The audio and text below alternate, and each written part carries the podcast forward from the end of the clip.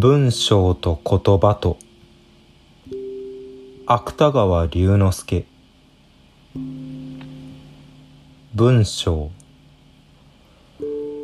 僕に文章に凝りすぎる。そう凝るな。という友達がある。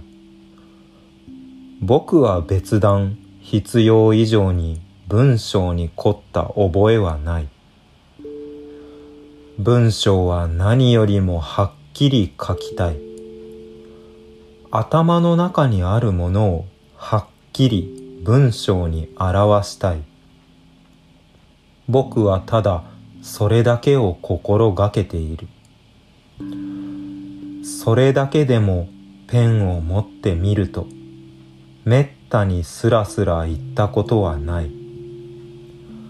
必ずごたごたした文章を書いている。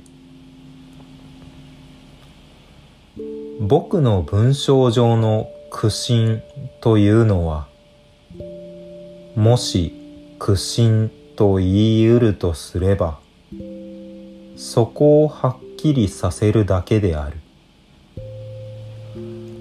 他人の文章に対する注文も僕自身に対するのと同じことである。はっきりしない文章にはどうしても感心することはできない。少なくとも好きになることはできない。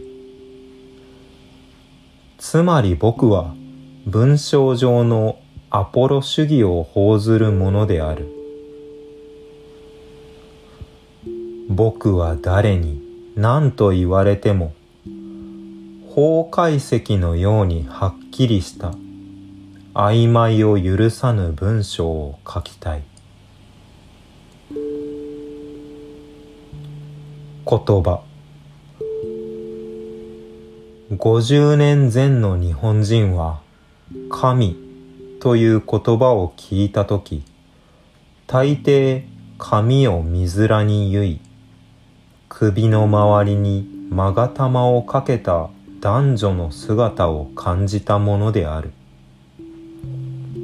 しかし今日の日本人は少なくとも今日の青年は大抵長々と顎ひげを伸ばした西洋人を感じているらしい。言葉は同じ神である。が心に浮かぶ姿はこのくらいすでに変遷している。なお見たし花に明けゆく神の顔。桂木さん。